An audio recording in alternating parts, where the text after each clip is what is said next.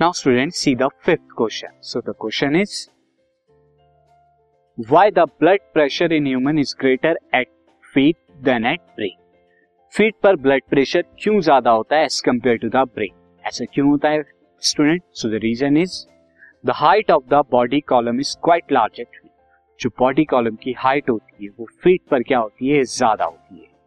Than as compare to the brain brain के compare में। और इसकी वजह से क्या होता है? Blood pressure in human is greater at feet और इसी की वजह से ब्लड प्रेशर क्या होता है? फीट पर ज़्यादा होता है, क्योंकि वहाँ पे क्रॉस सेक्शन एरिया कम हो जाता है।